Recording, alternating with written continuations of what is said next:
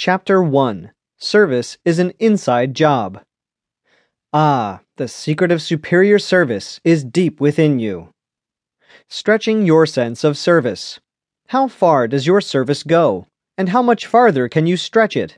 If you serve customers, do you stretch it to do better every day?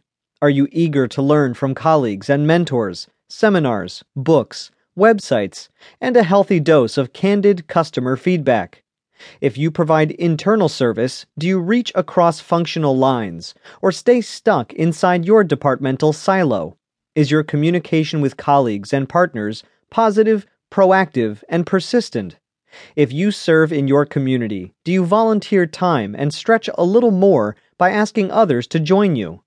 If you serve your family, do you reach out with a higher level of attention and affection every day? If you serve the planet, are you ecologically aware? Do your actions inspire and educate the neighbors? If you serve humanity, do you cultivate true compassion, patience, kindness, respect, and encouragement of others? If you serve all life, have you expanded your sense of life itself and your understanding of what it means being here in service? Key learning point Service is a great line of work, and those of us who do it daily are certainly among the fortunate on earth.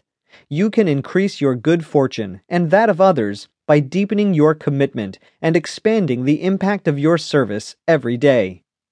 Action steps Make an extra effort to stretch your sense of service. Each day, offer a little more than you did yesterday. 100% is not enough. You need 120%. I recently organized a service benchmarking visit to Singapore for 22 Korean sales and service trainers.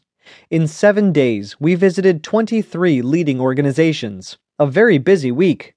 At the Singapore Airlines Cabin Crew Training Center, one visitor asked, How does Singapore Airlines stay on top all these years? And how do you plan to keep the lead while other airlines work so hard to beat you? Senior Vice President Mr. Sim Kay Wee answered clearly 100% is not enough. When you reach number one, you need 120%. Here's why. If you fly on a mediocre airline, your service expectation may be only 50%. If the cabin crew is in a better mood, they may actually deliver 65%.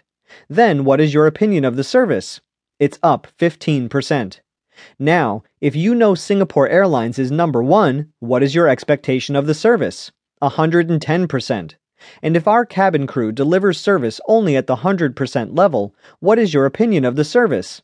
It's down 10%. This is the challenge of being number one, he concluded. If you are in the lead and want to stay there, 100% is not enough. You need every member of the team to give 120%. Key learning point. If you work hard and smart, you may finally reach the top, number one. And then what? If you want to stay there, you've got to work even harder and smarter. Give it your all. Give it your best. Give it 120%. Action steps.